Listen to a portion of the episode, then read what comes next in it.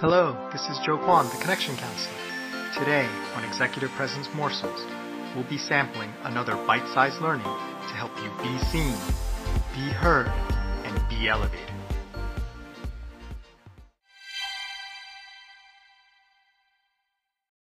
Hello, this is Joe, the Connection Counselor, and welcome to 2022. So glad to be spending the new year with you on Executive Presence Morsels. It's been a pleasure since July when we started to be with you every weekday at 7 a.m. sharp, delivering the only daily leadership insight on executive presence. This year, we're going to try something a little bit different, a little bit fun. Um, there were times last year where we just organically slipped into themes, uh, and I really enjoyed that, and I had some good feedback that others did too.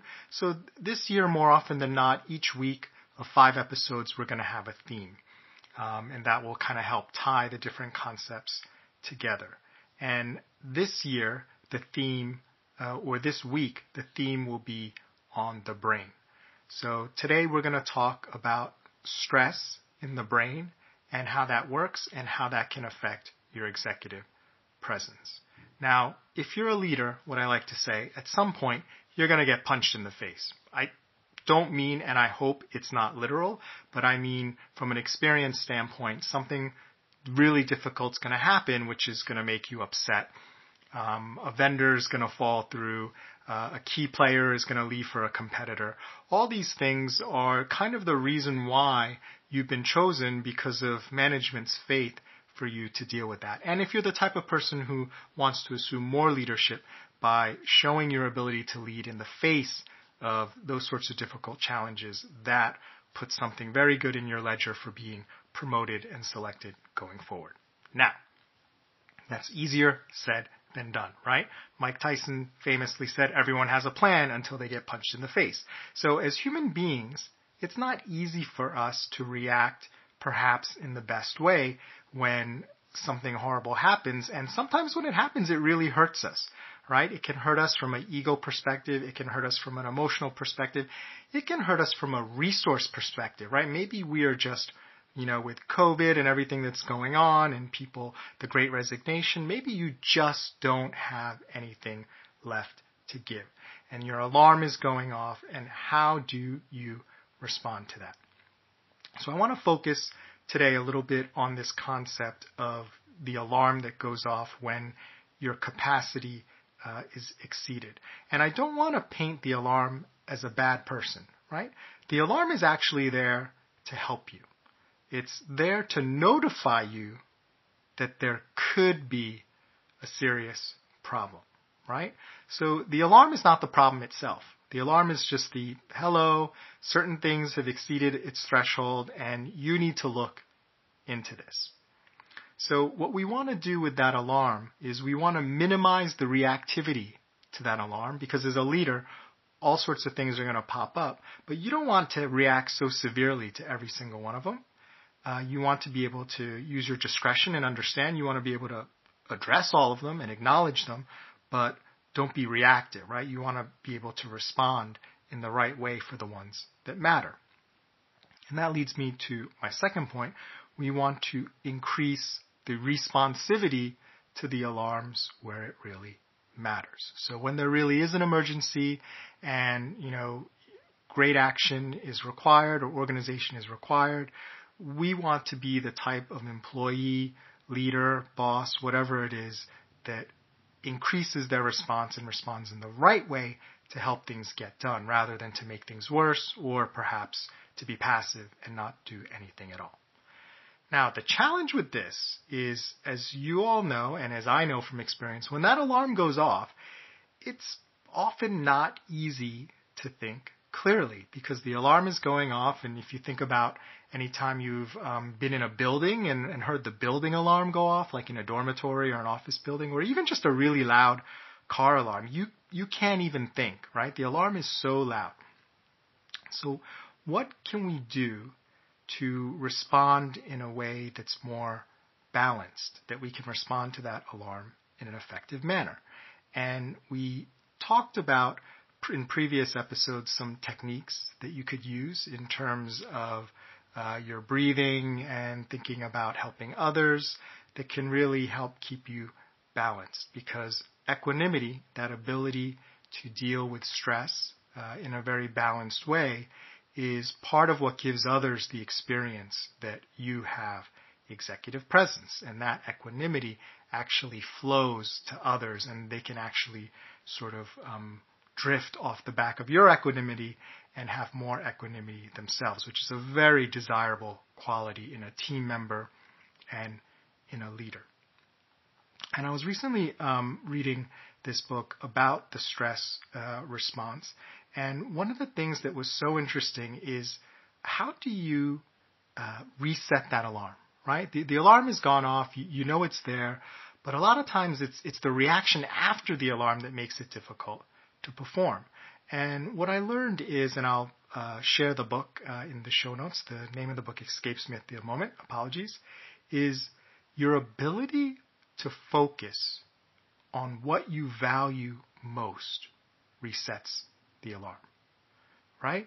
Because the alarm is going off because your self, your whole, uh, your body, your being is telling you there's something that requires attention here. And that's why the alarm is being triggered and going off. And in order to sort of mute the alarm and turn it off, it's not necessarily your reaction, but it's your ability to focus on what you value most that resets the alarm because that tells yourself that you are responding in a way that's going to get the right results and then the alarm can go down. Now, what happens when you ignore the alarm? Right? What happens when you try to suppress it or distract it? I don't know about you, but for me, it comes back in an inopportune moment later, maybe even worse than if I had dealt with it in the first place. So ignoring the alarm is not great. Sticking earmuffs on so you can't hear the alarm is not great.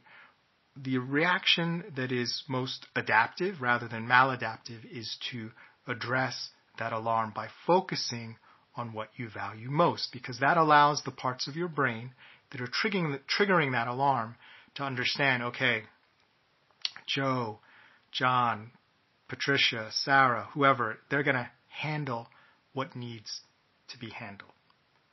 So this week, if you really like the theme of this, check out an earlier Executive Presence Morsels bonus episode I did with Dr.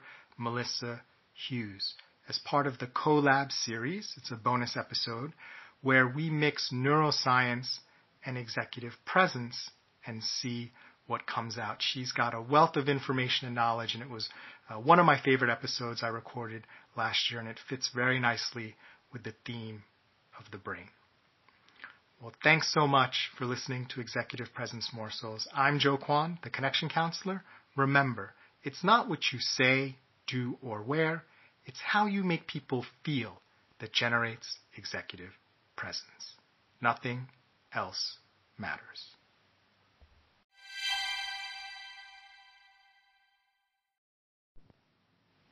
If you like, please stay tuned for a preview of tomorrow's episode, brought to you by our sponsors. The truth is, it's not easy coming up with content for a daily podcast like Executive Presence Morsels. One way I keep things fresh is by constantly learning from others. An easy and convenient way to do this is through audiobooks, and the Rolls Royce of audiobooks is Audible. Today, our listeners can try a free 30-day trial of Audible Premium Plus, which gives you credits for up to two premium titles of your choosing, access to the Audible Plus catalog of podcasts, audiobooks, guided wellness, and Audible originals. It's a buffet and no credits needed. And a friendly email reminder before your trial ends. Go to www.connectioncounselor.com slash bookme to sign up. And while you're there, check out my latest book reviews. Thank you for supporting our show. Welcome to episode two of Brain Week on Executive Presence Morsels. Today we're going to talk about leadership as a habit. What do I mean by that leadership as a habit? And why would we even be talking about that in terms of our brain?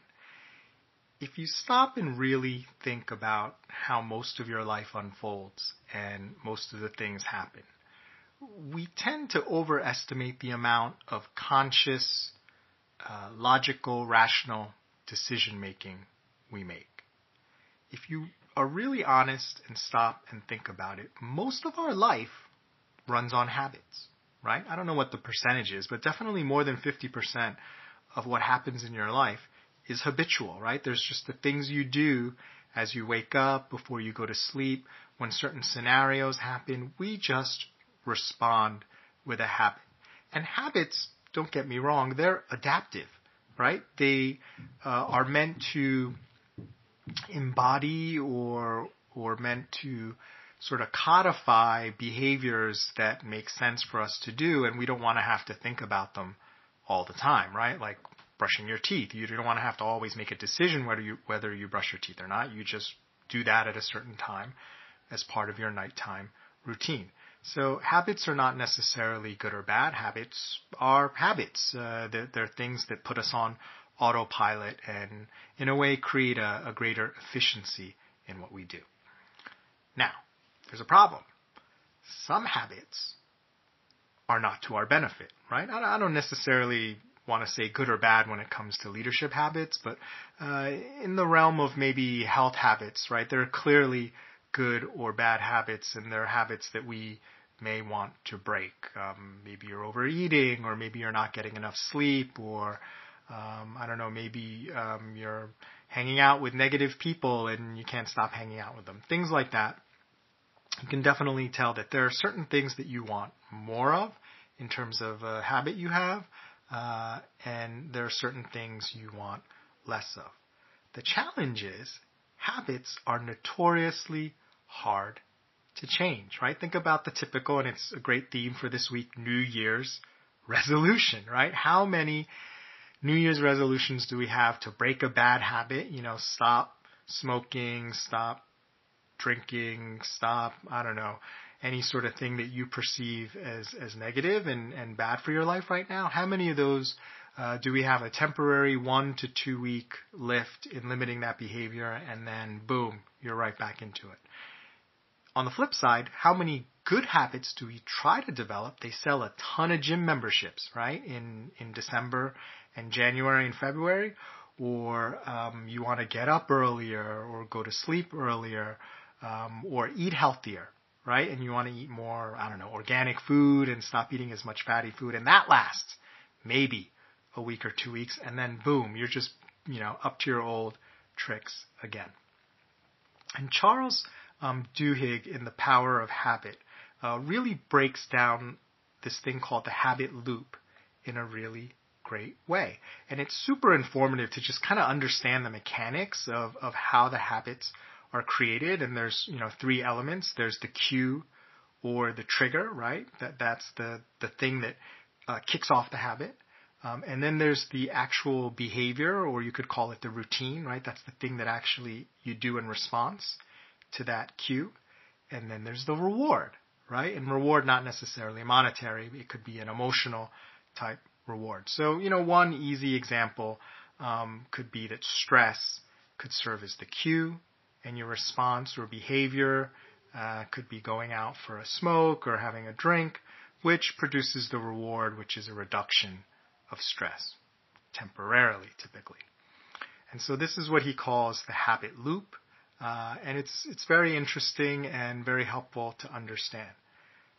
The challenge is knowing the habit loop and even the knowing the mechanics of how it works still often isn't enough to get you to change your habit, right? Like just because you know how to do it doesn't mean uh, you're actually going to make it happen.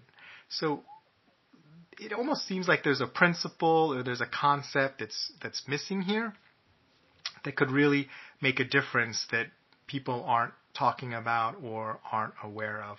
And, you know, I have a guess as to what that is, and, and I want to share that with you today. Um, I also read probably one of my favorite books I read that year, uh, Atomic Habits by James Clear. And what he says in his book about habits is changing your identity is the key to changing your habits. I'll give it to you one more time. Changing your identity is the key to changing your habits. So I'll use the exercise example. If you decide you're going to become a runner or you are a runner, then it's more likely that you're going to go out every day and go for a run. And any sort of obstacles you will sort through and additional things that need to happen to accommodate the running lifestyle you will do versus just saying, oh, I should be healthier. I should run more. That's a lot less likely to succeed than when you change your identity from a non-runner to a runner. So that doesn't require anything else other than your belief and your conscious decision to do that. And it echoes something that uh, one of my favorite quotes from Jonathan Rowson. He's a Scottish chess grandmaster. Um, I'll just read the quote. I, I, think I've shared it before in several venues. He has this great uh, sort of email correspondence with someone, and he says, "When it comes to ambition, it is crucial to distinguish between wanting something and choosing it. Decide that you want to be world champion, and you will inevitably fail to put in the hard work. If, however, you choose to become world champion, then you will reveal your choice through your behavior and determination. Every action says, This is who I am. I just love that, right? You, you, you choose and you have no choice now. Once you've made that choice, everything you do has to fall in line with the behavior. So I believe that is a missing piece and a very important principle when it comes to changing your habits, either uh, eliminating one that you perceive as negative or maladaptive and or gaining one that you think is very positive or adaptive in a good way. So this week, what I'd like you to do is pick one habit you'd like to change and identify the new identity you will choose that forces that new habit to come into being. And let me know how it goes. I would love to hear from you. You can just email me at joe at connectioncounselor.com. Thanks for listening to Executive Presence Morsels. This is Joe Kwon, the Connection Counselor. Remember, it's not what you say, do, or wear. It's how you make people feel that generates executive presence. Nothing else matters.